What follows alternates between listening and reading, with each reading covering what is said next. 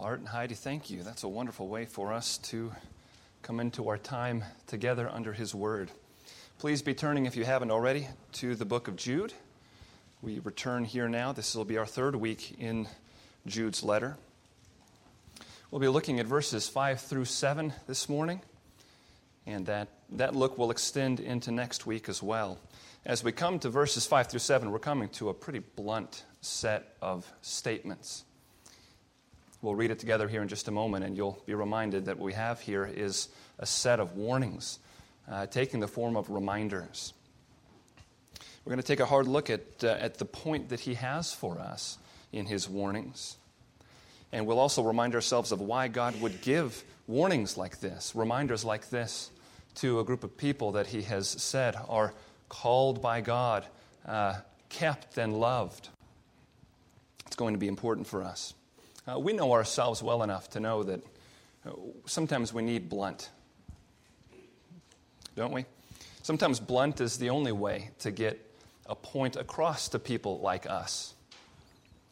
Now, we watched two weeks ago as Jude declared something, uh, something amazing about these false teachers that he is warning his hearers about. He said that they were, in verse 4, you might remember, he said they were long ago designated for this condemnation. He hadn't yet spoken about any condemnation yet. He was referring to the condemnation that's about to be exemplified in these reminders. And he said of them that they were long ago designated for this condemnation that's coming to them. At its root, we found in verse 4 that the problem here uh, is one of denying Jesus' claim on us as our Master and Lord. They deny it. They may deny it explicitly by their words. Uh, more likely, they are denying it by the insinuations of their teaching, and they're denying it by their lifestyle, by how they are living. Uh, they deny it. And so, as a result, for them, for these teachers that are standing up amongst this congregation, every boundary now is a thing to be pushed. We saw that in verse 4. Nothing is sacred any longer. The grace of God is a grace, it's a kind of grace that creates a platform for sensuality and for conduct that is simply out of bounds. Verses 5 through 7 is going to stem directly from verse 4 there. And one of the things we're going to see is that there is something visible and observable that separates those who have trusted in Christ and everyone else. It can be easy for us, and I think we do fall into this in our time, uh, this, this sense, and we might even give voice to it, that really what, what distinguishes us as believers from the rest of the world is purely a matter of the inside. It's a matter of convictions we hold and things that are, that are changing in us inside, but of course, we're still sinners, and so on the outside, really, we're the same as everyone else. That is not true. And these examples bear that out very powerfully for us. What we're seeing here, to put it simply, is a warning against apostasy. Have you heard that word lately? Apostasy? The sin of having received truth from God, having seen it even to be true, and then having walked away from it. Apostasy cannot keep itself hidden in a life forever. And the way that Jude's going to get this across is by using, we'll see, especially next week, uh, a device that the Jews have been using for some time now, having to do with three key examples in the Old Testament of both deliverance and destruction. These examples that he's going to, to bring us to have been recorded over and over again in a number of Jewish pieces of literature as examples of this very point when he refers them to these examples, they would be expecting these to come together. But Jude knows enough by now, more than the Jews of old have known. Jude knows enough because of the faithful teaching of the apostles and his own experience and sitting under the teaching of the Lord Jesus Christ. Jude knows something else. Jude looks back at these examples and he recognizes Jesus' role in those happenings. So, what we're going to see this morning is this we're going to see those whom Jesus delivers and those whom Jesus destroys. Jesus is found to be in the New Testament not just, not simply God, but a God who intervenes. So, who is it then that finds Jesus intervening to be a thing of deliverance? And who, when they encounter the Lord Jesus Christ, encounters their own destruction? We're going to see a back and forth between deliverance and destruction. And this morning, our task as we sit under this word from the Lord proclaimed is not just to understand the examples, although we will be spending time getting into the examples themselves, but our objective is to get the point. What is Jude's point in presenting these to us? What is the Holy Spirit's point this morning in bringing us under this text? Our task is to hear it, to understand what God is telling us about Himself and about His will for us, and to change in any place where we find our lives failing to accord with His holy word. So I ask you before we read together did you come here this morning ready to change? Wherever God's word might expose you. We're going to read, uh, and especially since it has been a week since we've been in Jude, I'd like us to read what we have studied so far and then bring in the passage for this morning. So I'll be reading Jude 1 through 7 to you this morning. If you are able, would you please stand with me for the hearing of God's word? Jude 1 through 7 says this Jude a servant of Jesus Christ and brother of James, to those who are called, beloved in God the Father, and kept for Jesus Christ. May mercy, peace, and love be multiplied to you. Beloved, although I was very eager to write to you about our common salvation, I found it necessary to write appealing to you to contend for the faith that was once for all delivered to the saints. For certain people have crept in unnoticed, who long ago were designated for this condemnation. Ungodly people who pervert the grace of our God into sensuality and deny our only Master and Lord Jesus Christ. Now, I want to remind you, although you once fully knew it, that Jesus, who saved a people out of the land of Egypt, afterward destroyed those who did not believe. And the angels who did not stay within their own position of authority, but left their proper dwelling, he has kept in eternal chains under gloomy darkness until the judgment of the great day. Just as Sodom and Gomorrah and the surrounding cities, which likewise indulged in sexual immorality and pursued unnatural desire, serve as an example by undergoing a punishment of eternal fire. This is the word of the Lord. You may be seated. And if you would, please let's bow together once more to give him thanks and to ask him to guard us and to open our eyes as we hear from him. Heavenly Father, we, we do just that. We, we see this morning as an act of great kindness from our Father an act of great kindness from our God and King and Lord Jesus Christ. And we thank you that your Spirit is at work among us, causing us to rejoice, recounting to us your goodness in the past, your blessings. And Lord, as we open your word now and we find these, these reminders, we ask that you would cause us to hear them. Cause us to understand what you have for us to see in this passage and to know that you are speaking to us this morning you intend for us to take this into our mouths and to eat it and to be fed by it. So, Lord, grow your people. And we thank you for your faithfulness to do so. We pray in Jesus' name. Amen. So, verse 5 in particular here is where we'll spend our time this morning. Um, do you see the two sides of this, of this coin? Who does Jesus deliver, and who does Jesus destroy? As we go from verse to verse this week and next week, we'll look at both sides of that coin uh, because they are both there. Let me reread verse 5. It said this Now I want to remind you, although you once fully knew it, that Jesus, who saved a people out of the land of Egypt, afterward destroyed those who did not believe.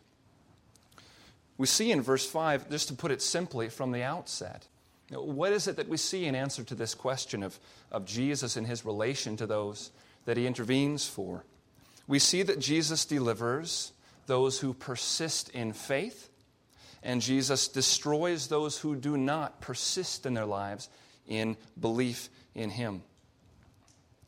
That's the big picture of what we're going to see. There is a lot to think through in terms of how we are to understand that and to uh, apply it. What are the implications of that? And that will be our task this morning. As we come into the verse, though, let's start with a clarification. Uh, do you see where he says, uh, although you once fully knew it? Depending on the Bible that you're reading from, I read that out of the ESV. There, there's a number of different ways to, uh, that that is put for us and that can cause some confusion. Let's just clarify that at the beginning. Now, it is out of place here, given what he's, how he's been treating his hearers. It's out of place to read that and think that Jude is criticizing them. I don't know if that's how you read it, but that's how I first hear that statement. I want to remind you, although you once fully knew it, sounds like this is something that they knew and they've let themselves forget. Uh, this is a criticism. Uh, that's foreign to the, to the intent here in Jude um, suggesting that they have forgotten these things. He's bringing to the forefront of their mind things he's saying that they already know. There is nothing in the past tense in this uh, statement that he makes to them, which is why, for example, the NIV translates it this way though you already know all this. I think that's a better way to, to hear what he's saying. The New American Standard says, though you know all things once for all, I would remind you. Do you hear the difference there that, uh, in terms of how we might understand it. These are things that they know, which doesn't mean that, that they wouldn't be helped by a reminder. Isn't that the case for us? Many times there are things that we know and we know well, but having someone say it right now, and not just remind you of the reality of it, but remind you that it applies to exactly what you're going through. There's something powerful about doing that, about doing what Jude is doing for his hearers here. These stories he's about to bring back to their attention are applicable to what they're going through. And the reminder itself is really quite, uh, it's, it's, it's, it's really something. Do you notice that he goes all the way back to the Exodus? And listen to what he does. He goes back to Exodus, to God saving a people out of Egypt. He sees the work attributed to Yahweh there, to the Lord, and he says then, Notice what we learn about Jesus. Notice what we learn about Jesus. Who saved Israel out of Egypt?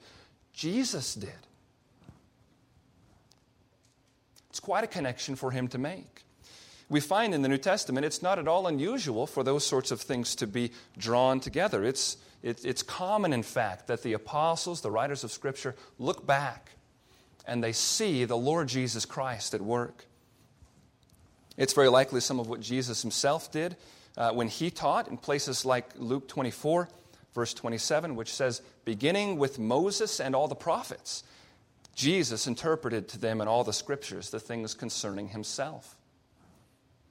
And he said in another blunt statement in John 5:46, speaking to Jewish uh, critics of him, he said, "If you believed Moses, you would believe me, for he wrote about me." Moses wrote about me. How can you say that you are sons of Moses and not follow me? He was writing about me. If you believed him, you would believe me. These from the teachings of Christ directly. Paul will credit Christ directly with the spiritual provision that the wilderness generation received. Uh, in 1 Corinthians 10:4, he will speak of them being spiritually nourished in the wilderness as it were, drinking from the spiritual rock. And he says that rock was Christ. Paul will take the events of Isaiah 45 23, the promise there that says, Every knee will bow to Yahweh. Paul will, will quote that and apply it directly to Jesus in Philippians 2, verses 10 and 11. This is a theme that we see. In John chapter 12, John does it. He points back. Do you remember Isaiah, uh, Isaiah 6? The, the throne room vision. In the year that King Uzziah died, I saw the Lord high and lifted up, seated on a throne. John refers to that vision of Isaiah 6 in John chapter 12, and he says that Isaiah was seeing the glory of Christ. Jesus, as the God man, the incarnation, flesh and blood of the very glory of God, first appeared in Scripture in the book of Matthew. But Jesus, the eternal one, the second person of the Trinity, has been very busy since the early pages of Genesis. And Jude's reminder here in verse 5 is blunt. Uh, and having just brought us through all of that, let me remind you what did he end verse 4 talking about? What have they done? They have denied that Jesus as the only master and Lord. Now we go right from 4 into 5, and can you hear the power here, the bluntness? As if he's telling them, as you're, as you're being faced with these teachers, who by their teaching and certainly by their example seek to lead you away from Jesus as your only master and Lord? Do you remember what we have seen from Jesus in the past? What does Jesus do with those who do not remain with him? Do we have no example that would lead us to judge whether that's wise or not, to wander from him as our only master and Lord? And Jude's point here is no, we, uh, we, we are not lacking in examples. So he would remind us of what we have seen in the past. And verse 5 is the first of these reminders. Remember who you're talking about Jesus, who saved the people out of the land of Egypt, afterward destroyed those who did not believe. Now, we see two sides of that coin in that statement. Jesus did graciously deliver in the book of Exodus. In his mercy and grace, he rescued the entire nation out of their oppression in Egypt. The question is what kind of grace was that? What do we learn about the nature of the grace God extends on this earth? Was it a grace leading to sensuality? As these false teachers are uh, boasting, they, the champions of God's grace, they who really appreciate God's grace, so that in the grace of God I can live a sensual life. That's how gracious God is. Is that the grace that Jesus extended when he saved a people out of the land of Egypt? A grace that permits its recipients to throw him off as their Lord?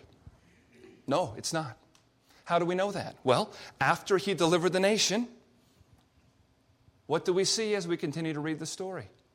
He subsequently destroyed those who did not believe, those who did not continue to look upon him in trust and conviction and settled faith as their rescuer. And so we see a principle at work here. Those whom remember, we spoke about the, the three tenses uh, reality of our salvation. We are a people as God's chosen ones who have been saved, who are being saved, who will be saved. The Bible speaks of salvation in those terms. So here's what we learn those who Jesus has saved, is saving, will save. What's true of them? What's true of them in verse 5 is that they will continue in their conviction that He is trustworthy, that He is worthy of any cost that would be asked of them. Now, compare that to what we see in this example. Compare that to the wilderness generation of the Israelites. That's what he's pointing to here. Do you remember all of the stories that comes out of Exodus? That comes out of that generation that was saved out of Egypt and went through, went to Sinai, received the Ten Commandments, went through the wilderness, got to the edge of the promised land. Do you remember all of the stories that come from that generation? It's the group that we tend to groan when we listen to, groan when we have to study, because we hear of all of the miracles they witnessed with their own eyes. And we hear of people whose complaints through their life never end, whose doubting of God's providing for them never ends and whose discontentment seems to have no end. It's the group that he is referring to. He might be thinking of a specific example in their history. If so, probably Numbers, uh, the book of Numbers, chapter 14. We'll look at that in just a moment. But we need to recognize that his description here in verse 5 fits them from the moment that they passed through the Red Sea. This, is, this description is true of them at every point, virtually. Exodus 32 uh, you remember the golden calf incident. Moses is up on the mountain, on Mount Sinai. Uh, already there, there is a failure to endure in belief in the one true God. Moses doesn't come down right when they expect him to, and so they fear. And the solution to their fear is the familiar. So they tell Aaron to make a calf, a golden calf, uh, that they might worship and call their God that led them out of the land of Egypt. And that chapter ends with 3,000 dead Israelites at the end of that chapter. There's already judgment for unbelief happening. But their unbelief continues after that, doesn't it? As I mentioned, and most, most think this to be a direct reference, probably, to Numbers 14. That's where the spies came back from the promised land. Do you remember that? Turn with me for just a moment back to Numbers 14. So you can remember this. We will look this morning at a couple of places outside of Jude that speak very similarly to very, to very, uh, to very like situations that will be helpful for us. Numbers 14, the 12 spies have come back from the promised land. They were sent to spy it out and get a sense of what, they were expecting. Ten bad reports come back, right? Only two of the 12 come back with any degree of, of confidence in the power and protection of God.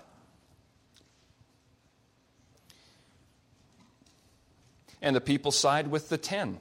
So that in verse 4, they say, Let us choose another leader and go back to Egypt in verse 10, they have already picked up stones in their hands to kill Joshua and Caleb, the two faithful spies. Look at verse 11. And the Lord said to Moses, How long will this people despise me? And how long will they not believe in me? In spite of all the signs that I have done among them.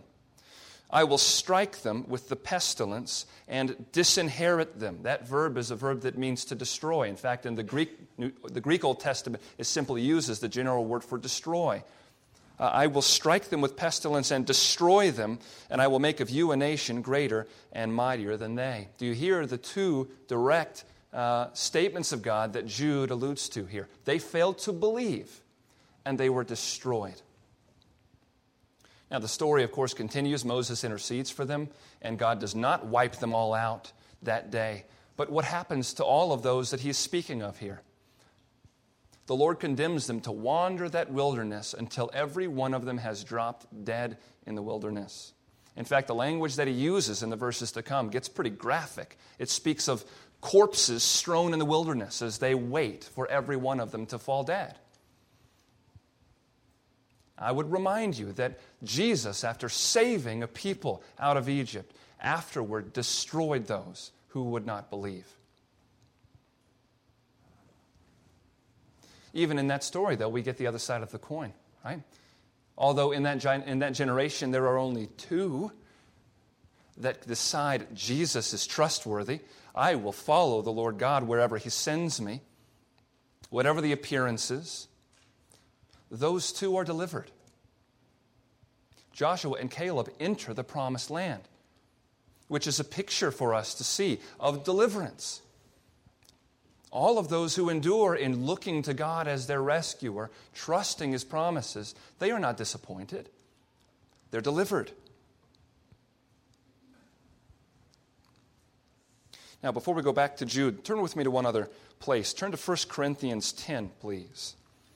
Paul is writing here, and you're going to be maybe surprised at just how similar his words sound here to what we're finding in a smaller version in Jude 5.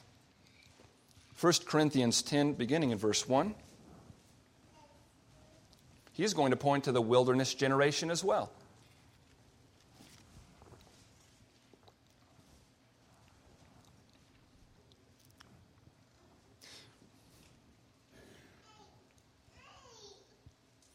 1 Corinthians 10, starting in verse 1.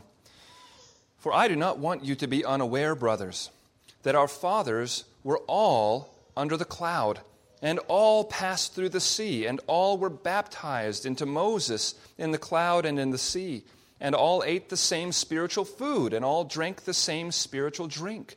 For they drank from the spiritual rock that followed them, and the rock was Christ. Remember that all of them experienced all of these reasons to trust all of these assurances that God is with them. Verse 5 Nevertheless, with most of them, God was not pleased. for they were overthrown in the wilderness. Most of them is a tremendous understatement there, given what we just read and given how this story of this generation ends. Now look at verse 6. Now these things took place as examples for us, that we might not desire evil as they did. Do not be idolaters, as some of them were, as it is written, the people sat down to eat and drink and rose up to play. That's a reference to the golden calf incident. We must not indulge in sexual immorality, as some of them did, and 23,000 fell in a single day. We must not put Christ to the test, as some of them did, and were destroyed by serpents. Nor grumble, as some of them did, and were destroyed by the destroyer. Does this sound like a similar theme to Jude 5? Two more verses. 11 and 12. Now, these things happened to them as an example, but they were written down for our instruction, on whom the end of the ages has come. And then this verse that we read last week.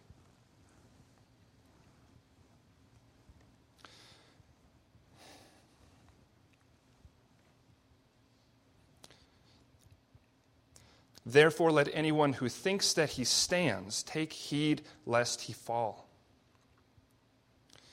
Now, when verse 6 called those events examples, he uses the word tupos, the word for type.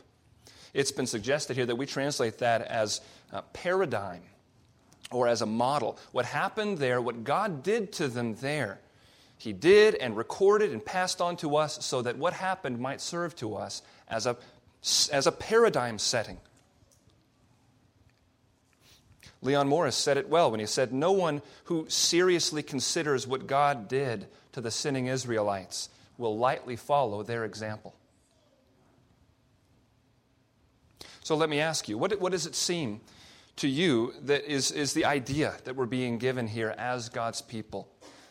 The Spirit led you to say, I want to remind you of this event.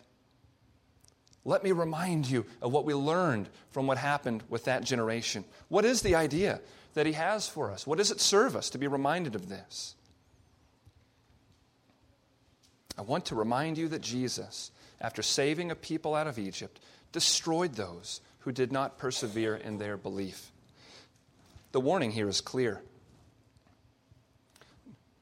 In this life, we will have tribulation. You remember when Jesus said that? But take heart, for I have overcome the world. In this life, we will have tribulation. Will you rest in the conviction that Jesus has overcome the world?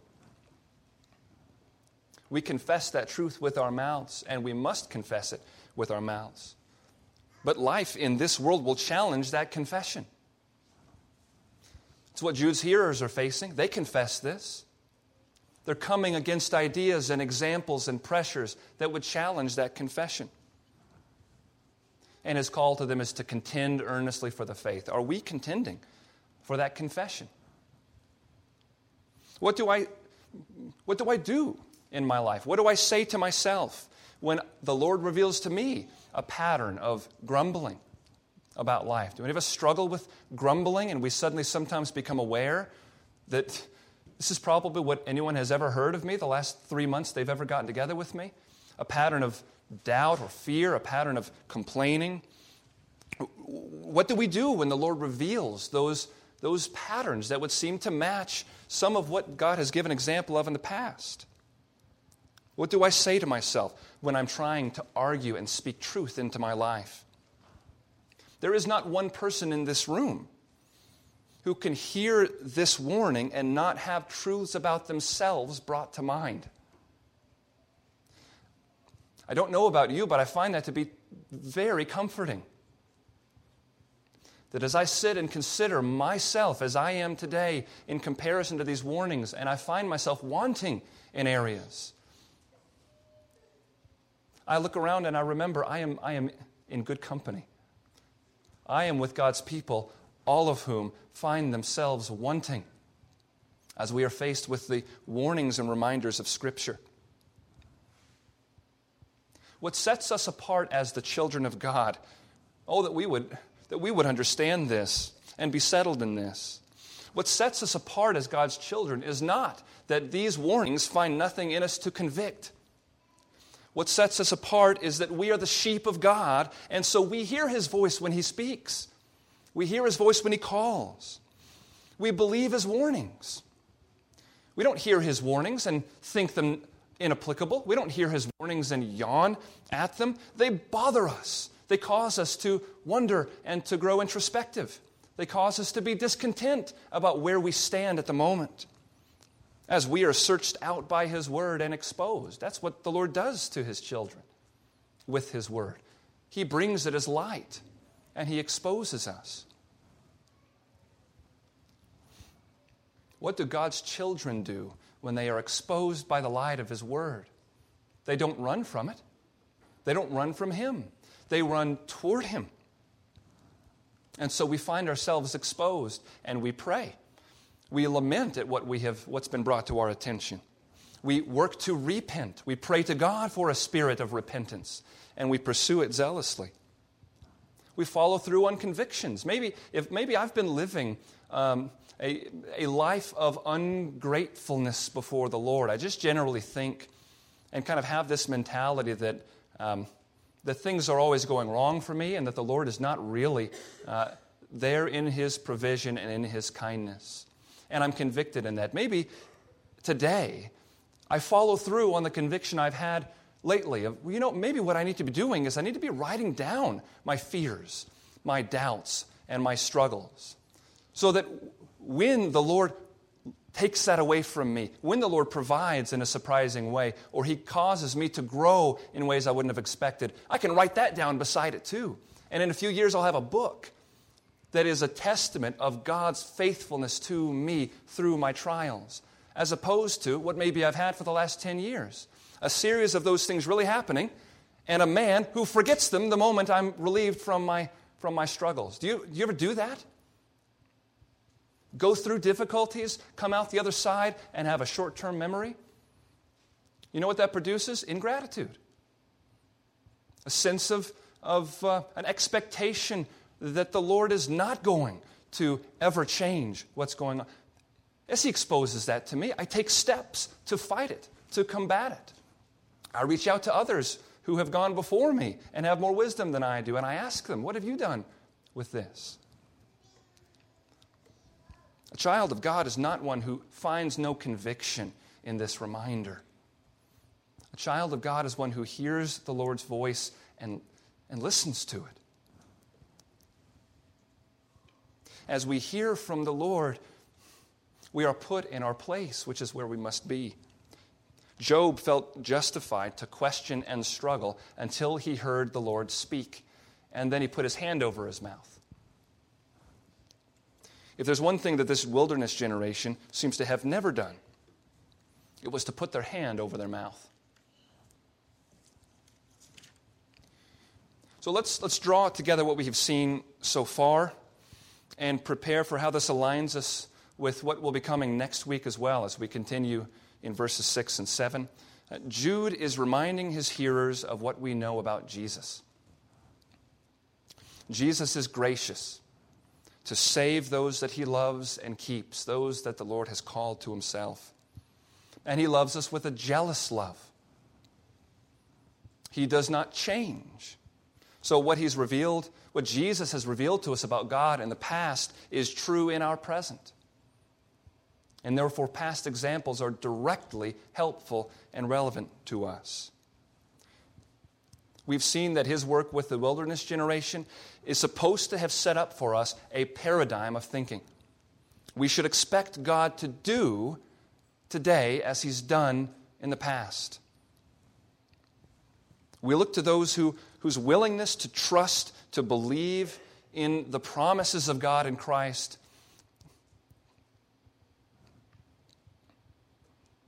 We see those who have that belief visibly, but as we watch them in their lives, that belief, that conviction does not remain with them. They allow themselves to grow cold, they grow distant from the Lord, and they come to a place in their life where they say, No, I can't, no. I will no longer follow him in this convictional belief? What do we expect the Lord to do to those who will not follow and continue in belief in the Lord Jesus Christ? We expect destruction. because that's the paradigm that has been set for us in the past. Ephesians 3:10 tells us that we as his people are his workmanship. And God's workmanship bears the marks of God's work, does it not? It has been said that the principal mark of the Lord's work in a life is the mark of perseverance. Jonathan Edwards said perseverance is the one fruit that's visible that cannot be duplicated by our enemy. In verse 5, we see perseverance in faith, is what we're being called to. Perseverance in trust, in reliance upon the Lord Jesus Christ. And we'll see more manifestations of that trust next week as well. We, as his people, we will persist in trusting the Lord Jesus because he has shown us that he is our refuge. Have you come to see that in your life? That you have no refuge but the Lord Jesus Christ? Last place I'll have you turn, look over at Colossians chapter 1 for just a moment. Three verses there. Colossians 1, verses 21 through 23. Paul recounts to these that he's writing to, he recounts their past and what the Lord has done in them. And he says, in verse 21 And you who once were alienated and hostile in mind, doing evil deeds, he has now reconciled in his body of flesh by his death, in order to present you holy and blameless and above reproach before him. If indeed you continue in the faith. Is that what you expected to come next? If indeed you continue in the faith, stable and steadfast, not shifting from the hope of the gospel that you heard. Do you hear the warning there? As we hear it in Jude 5. Oh, brother, you were once separated from God, hostile to Him, His enemy. But by the death of Jesus on the cross, He has reconciled you to Himself. And His his work that he will bring to completion, his work is to present you holy and blameless before him. But realize, believer, this is true of you only if you continue with him.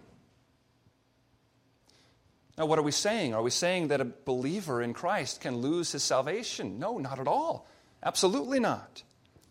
It's not the conclusion from these warnings. What the Bible's doing here is describing for us what salvation really is. Salvation from God is not a profession. Salvation from God is becoming a new creation. This is what the Lord does when He saves a person. They pass from death to life, they become a new creature. And what's being emphasized in verse 5 of our text this morning is that we will fit the description of, say, places like 2 Corinthians 4, verses 8 through 10. Just listen to how Paul describes. Beginning in verse 8 We are afflicted in every way, but not crushed, perplexed, but not driven to despair, persecuted, but not forsaken struck down, but not destroyed. Always carrying in, in the body the death of Jesus, so that the life of Jesus may also be manifested in our bodies. Sort of passage is beautiful to us because it speaks to the truth about our lives. Our lives are difficult, and as believers in particular, we face many temptations and trials. We are truly afflicted. We are perplexed, we are persecuted, we are struck down. But what ties all of those statements of his together is the assurance that in all of that, we are never crushed. We are never driven to despair. We are never forsaken. We are never ultimately destroyed. There's a confidence in God's power to preserve his children. Now, Paul wrote that but do you remember when Peter lived it in John chapter 6? Jesus had just said some things to the crowd following him that sounded insane. He had said to them, Truly I say to you, unless you eat my flesh and drink my blood, you have no life in you. And a great number of people said, That's it. And they couldn't bear any more, and they walked away. And Jesus turns to the 12, who, given their track record at that time, I think we could imagine were equally confused by the statement and probably disturbed in a sense, having not understood what he had said. And he asked them, Will you go too? Peter's response was, Lord, to whom shall we go? You have the words of eternal life. We have nothing in his words there that, that would suggest to us that he is not struggling with being perplexed in that moment. But there is something settled in the mind of this one who has followed the Lord Jesus Christ. I will not cross that line. I may not understand, but you've shown me that your words are life to me. When I hear you, Jesus, I hear the voice of God. I hear it. Jesus said in John chapter 8 to the Jews who had believed him, He said, If you abide in my word, that word abide means remain. If you abide in my word, you are truly my disciples. I want to remind us of something that we said last time. This is a place we need to remember.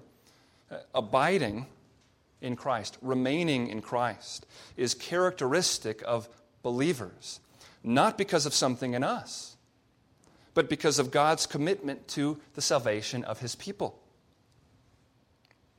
And remember that we made it clear last time that as the Lord is preserving his people, every one of them to the end, he is working in that. And he works through means to preserve us to the end of our lives. One of those means being the very sorts of warnings that we're coming across here in verses 5 through 7. And here's what that means for you this morning. Wherever you are right now, on the spectrum of fixed confidence in the plans and power of Christ, wherever you are, He gives you this warning this morning because you need it. You need it. And as a child of God, His intention is to give you this warning and for it to be useful for you this morning. It's the prayer of every believer, isn't it? That wonderful statement that we heard in the New Testament Lord, I believe, help my unbelief. Isn't that the prayer of every single one of us? God, grant that I would trust you more. Help me in my struggle to be able to speak from a firm conviction. What Job said in Job chapter 13 though he slay me, yet I will trust him.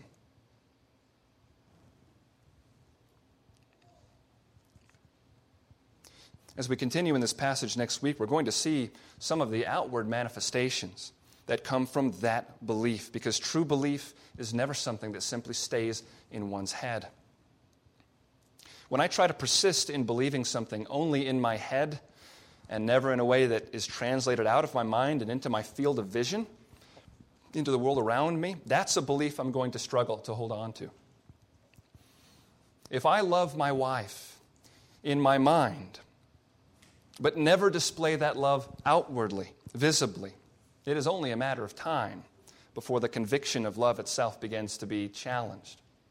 Right? Isn't that our experience? It's how God has made us. And that's why He gives us regular, visible means uh, of expressing our faith, to act out, to participate in with our hands, with our eyes, with our mouths, even. We get to do that together this morning as we share in the Lord's Supper together. What is set before our eyes this morning are symbols of the body and blood of the Lord Jesus.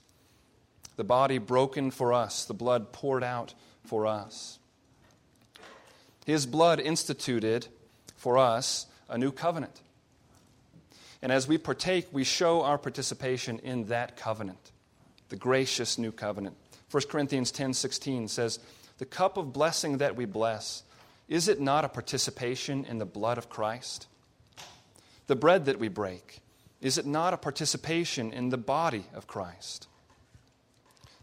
And as we participate together, which is an act that is done in obedience to the command of Jesus, it's not just that we are remembering him, it's that he is reminding us. I would encourage you to remember, even as we've seen in verse 5 of our text this morning, as we grow in grace, as we are sanctified, the Lord is doing work. We are remembering him. But he gave this to us to remind us. And his reminders are powerful things. They shape how we think, they shape our worldview, they shape our self identity.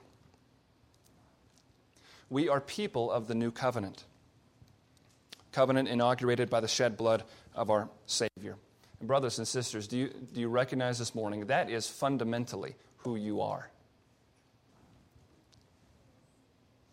Now let's play, praise Him together for this identity that we now share in the Lord Jesus Christ.